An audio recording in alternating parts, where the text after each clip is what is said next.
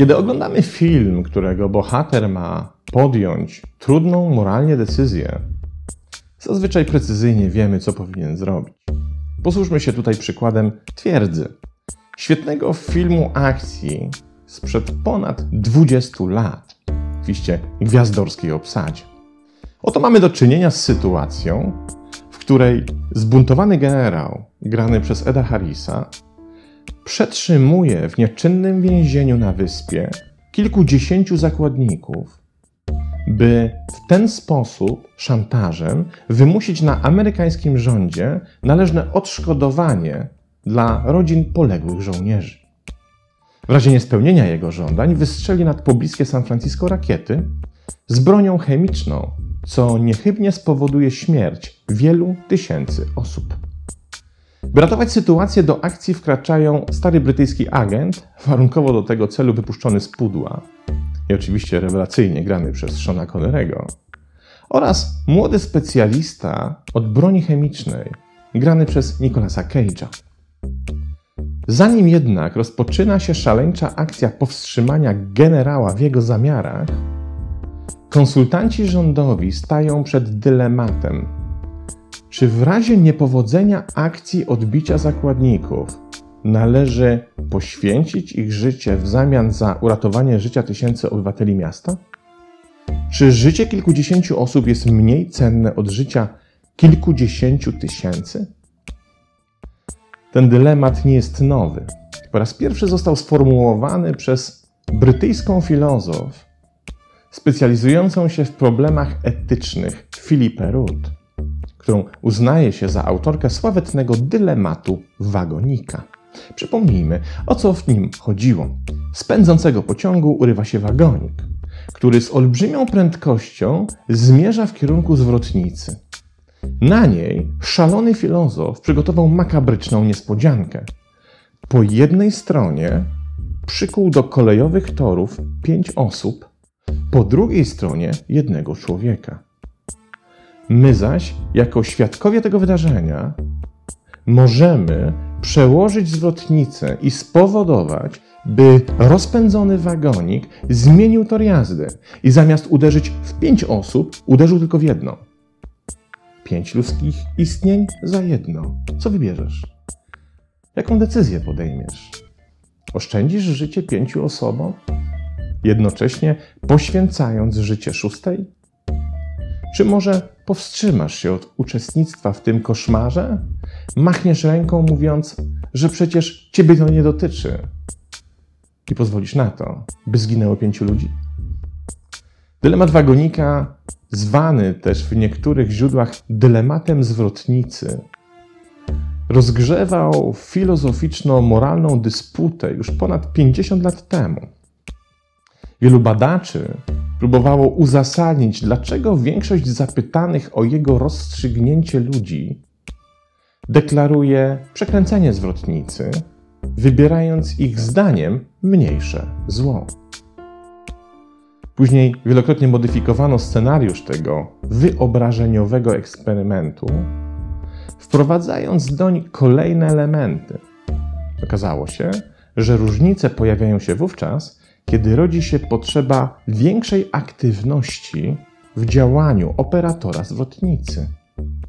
Kiedy bowiem przekręcamy w myślach zwrotnicę, ratując pięciu ludzi, to kierujemy się wyborem mniejszego zła, pozostawiając odpowiedzialność za to okropieństwo po stronie szalonego filozofa, który przykuł ludzi do torów.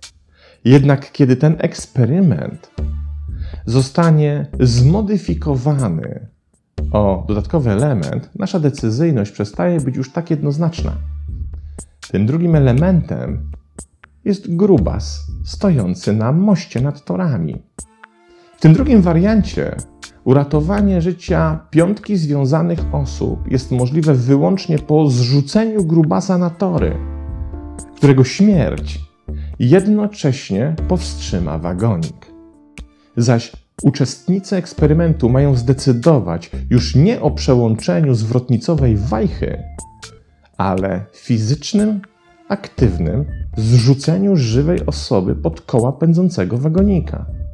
Okazuje się, że kiedy wyobrazimy sobie, że nasz udział w czyjejś krzywdzie jest bardziej czynny niż bierny, nie jesteśmy już skorzy do dokonywania wyboru w tak oczywisty sposób. Kiedy bowiem to my mamy przyjąć na siebie część odpowiedzialności, nasza moralność zdaje się protestować dużo głośniej. Wprawdzie dylemat wagonika jest stary jak świat, ale nowe światło na naszą moralną decyzyjność w tym względzie rzuciły najnowsze badania przeprowadzone na jednym z belgijskich uniwersytetów i to w 2018 roku. Tym razem badanie podzielono na dwie części, które możemy nazwać częścią deklaratywną i rzeczywistą. Najpierw więc poproszono kilkuset badanych o wypełnienie sporej ankiety zawierającej wiele różnych hipotetycznych scenariuszy, zwieńczeniem których było podjęcie jakiejś moralnej decyzji. Tydzień po zadeklarowaniu przez badanych tego, w jaki sposób postąpiliby w hipotetycznych sytuacjach dylematów moralnych, przeprowadzono drugą część eksperymentu. Jednak tym razem decyzję moralną należało podjąć wobec rzeczywistego problemu. W rzeczywistej sytuacji, a nie jedynie w wymyślonym scenariuszu. Na czym to polegało? Uczestnicy po kolei byli wpuszczani do pokoju badawczego, gdzie znajdowała się maszyna do elektrowstrząsów, podłączona do dwóch metalowych klatek z myszami.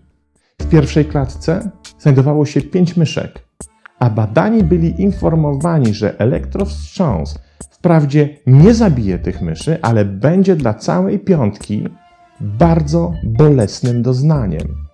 W drugiej klatce znajdowała się tylko jedna mysz, zaś uczestnicy zostali poinstruowani, że za pomocą jedynego znajdującego się na pulpicie przycisku mogą przekierować elektrowstrząs do pierwszej klatki. Wówczas okrutne, bolesne doświadczenie sprawi ból tylko jednej myszce zamiast pięciu. Zaś tuż po udzieleniu instrukcji na pobliskim ekranie zaczynał wyświetlać się licznik czasu pokazujący, że do impulsu elektrycznego skierowanego do klatki z pięcioma myszami zostało już tylko 20 sekund. Samo zaś odliczanie czasu właśnie się rozpoczęło. Oczywiście badani nie wiedzieli tego, że niezależnie od ich decyzji, w rzeczywistości impuls i tak nie zadziała, a zatem nie ucierpi żadna mysz. Chodziło jedynie o to, by po pierwsze sprawdzić, ilu badanych podejmie decyzję o uratowaniu pięciu myszek od cierpienia kosztem cierpienia szóstej myszy. Po drugie, by sprawdzić, czy podjęta przez nich decyzja odpowiada moralności, którą zadeklarowali wcześniej w hipotetycznych testach. Wynik eksperymentu okazał się arcyciekawy. Otóż większość badanych nie zachowała się tak, jak wcześniej zadeklarowała, stojąc przed zmyślonym scenariuszem. W wielu wypadkach osoby te powstrzymały się od ingerencji w zmianę kierunku elektrycznego impulsu. Oczywiście można to tłumaczyć dylematem odpowiedzialności. Tym, że sam eksperyment uważany za okrutny i jeśli w nim odmawiamy uczestnictwa, to nie przyjmujemy na siebie ciężaru skazywania kogokolwiek, w tym nawet małych myszek, na jakieś niepotrzebne cierpienie.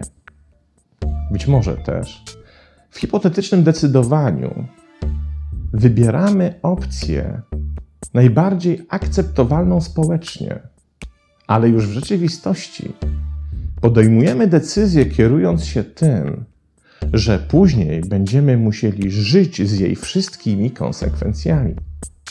Ale to oczywiście drugorzędny problem. Najciekawsze moim zdaniem jest w tym eksperymencie odkrycie różnicy pomiędzy moralnością deklarowaną a rzeczywistą. Oznacza ona, że wielu z nas deklaruje zupełnie co innego niż to, co w konkretnej sytuacji podejmowania moralnej decyzji rzeczywiście zrobi. Co to dla nas oznacza? Otóż niestety bardzo wiele. Na przykład to, że czyjaś deklaracja nieopuszczenia nas w potrzebie wcale nie musi być wiążąca, jeśli taka potrzeba rzeczywiście nastąpi. Czyjaś deklaracja wierności aż po sam grób też nie musi być aktualna przez następne lata. To samo może mieć miejsce z zaufaniem, oddaniem, wsparciem, zrozumieniem i wieloma innymi deklaracjami, które wypowiadane przez innych ludzi tak bardzo koją nasze serca. Z drugiej strony to również wskazówka dla nas, którą można zawrzeć w banalnym zwrocie Nigdy nie mów nigdy, który to zwrot po belgijskich badaniach stał się bardziej trafny niż wcześniej moglibyśmy sądzić. Czy to oznacza, że nigdy nikomu nie powinniśmy ufać, włączając w to samych siebie? Nie. Oznacza to tylko, że pomiędzy naszymi hipotetycznymi deklaracjami moralnymi a naszymi rzeczywistymi decyzjami w prawdziwych sytuacjach może być spora różnica. Bo by mieć stuprocentową pewność, jak się zachowamy w danej sytuacji, musimy tę sytuację po prostu przeżyć. I ta święta prawda dotyczy zarówno nas samych, jak i tych, którzy lubują się w zapewnianiu świata o swojej nieskazitelnej postawie moralnej. Pozdrawiam.